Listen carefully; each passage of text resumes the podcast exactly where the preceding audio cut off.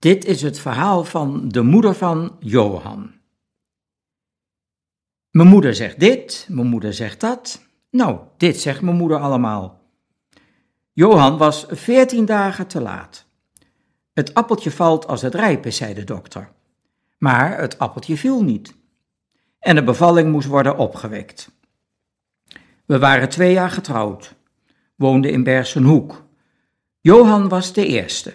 Het eerste kind. Onze oudste zoon. Een jaar of tien later pas realiseerden we ons dat de arts zei: je mag dankbaar zijn. We hebben ervoor moeten vechten. We hadden dat nooit begrepen. Er was niks aan de hand. Lief kind, huilde nooit. Twee jaar later werd zijn zus geboren. Zij was pittiger en huilde veel meer. We gingen de verschillen zien. Johan was langzaam en hij bleef klein. Toen Johan drie was, groeide hij niet meer. Maar ook dat was nog niet verontrustend. Hij is naar de kleuterschool gegaan. Een kinderarts onderzocht zijn trage groei. Toen hij acht was, kwamen we bij een professor en die zei: och mevrouw, hij heeft de eerste trein gemist, maar de tweede trein haalt hij wel hoor. Op zijn vierde had hij al een bril. Hij was duidelijk een bijzonder geval. Maar hij was geen downkind. We wisten het niet. Kinderartsen konden niet achterhalen wat hij nou precies had. Hij was niet gewoon, maar ook niet gehandicapt en hij ontwikkelde zich wel. Johan kon het alfabet achter elkaar opzeggen. Toen hij vier werd, kreeg hij zijn eerste drumstel. Eerst deed hij het met potten en pannen. Hij maakte muziek met alles wat hij aanraakte. Uiteindelijk zijn er foto's van Johan gemaakt. Die foto's die zijn naar Amerika gestuurd. Het werd het Williams-syndroom genoemd. Niemand wist wat het was. Later moest Johan worden gekeurd voor militaire dienst. We zeiden dat Johan het syndroom van Williams heeft. De arts zei: wat is dat? Zoek het maar op. Zeiden we, googlen kon je toen nog niet. Ze hebben een elfengezicht. De oren staan lager. Het gebit is anders.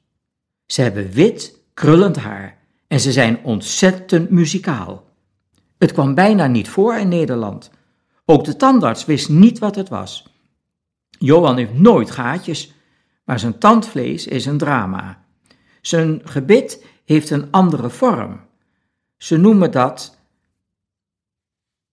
ja, een apengebit. Wat we nog steeds niet weten is hoe oud ze worden.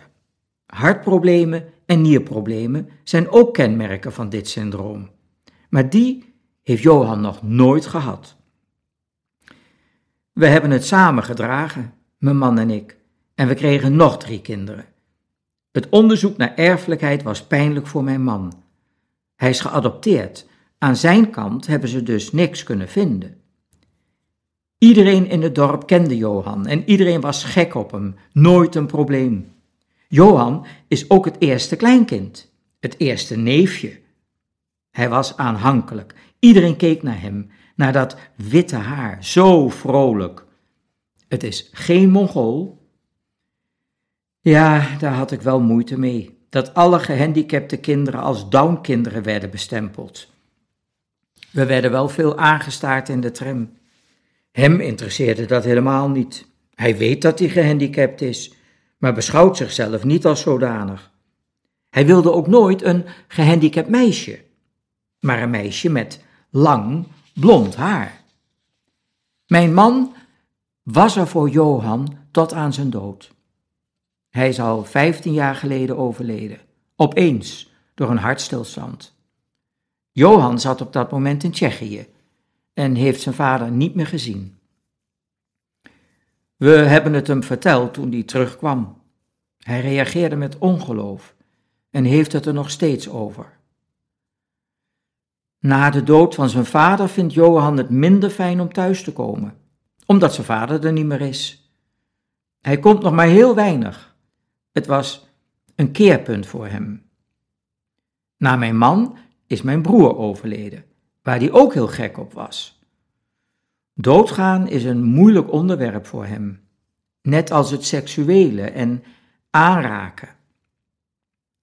Als hij een mooie dame zag in een restaurant, ging hij er altijd op af. Als hij bleef doordrammen over een meisje, heb ik hem wel aangesproken. Er zijn ook dingen voorgevallen waar hij niets aan kon doen. Een jongen in het huis heeft hem niet echt misbruikt, maar het zat er wel tegenaan. Johan was heel bang toen en heeft toen drie maanden thuis gewoond. Ik merkte iets aan hem. Hij, hij is als de dood voor geluiden, storm, onweer. Ja, dat hoort bij het syndroom. De leiding wist het wel, maar ze vertelden het niet. De jongen is het huis uitgezet. Een paar jaar later heeft Johan zelf aan een meisje gezeten, aan haar knie. Toen was ik wel boos op Johan. Het was een downmeisje. Dat leidde tot ophef. Hij zou weggestuurd worden als hij het nog eens zou doen. Toen hebben we hem weer een paar maanden thuis gehouden. Johan beschouwt alle meisjes als zijn vrienden. En dan zeg ik, Johan, het zijn niet allemaal jouw vrienden. We hebben erop gehamerd dat hij zich aan bepaalde grenzen houdt. Je mag echt niet meer knuffelen. Je mag echt alleen maar gedag zeggen. Hij staat nu sterker in zijn schoenen. Hij heeft een goed leven en hij is gelukkig. Er wordt naar hem omgekeken. Hij is overal geweest, in het buitenland, in Turkije. In een hotel past hij zich makkelijk aan. Als hij iemand niet aardig vindt, zal hij er niet naartoe gaan. Als we kampeerden en er was een feestje, dan werd Johan erbij gehaald met de accordeon. Speelde die liedjes. Als hij een bandje ziet, vraagt hij of hij ook even mag drummen. Ze geloven soms niet dat hij dat kan. Wij bemoeien ons daar niet mee. Hij moet dat zelf uitzoeken. Muziek maken maakt zijn hoofd leeg. Soms zie je aan hem dat zijn hoofd vol zit en dan moet het er gewoon uit. Naarmate hij ouder wordt, wordt zijn hoofd voller. Hij is ook dikker geworden. Vroeger was hij heel slank. Ik hoop dat hij over vijf jaar nog zo gelukkig is als hij nu is. Maar ja, hoe zal hij dan fysiek zijn? Ik denk wel eens, dat klinkt heel raar, maar eigenlijk zou ik willen dat hij eerder gaat dan ik.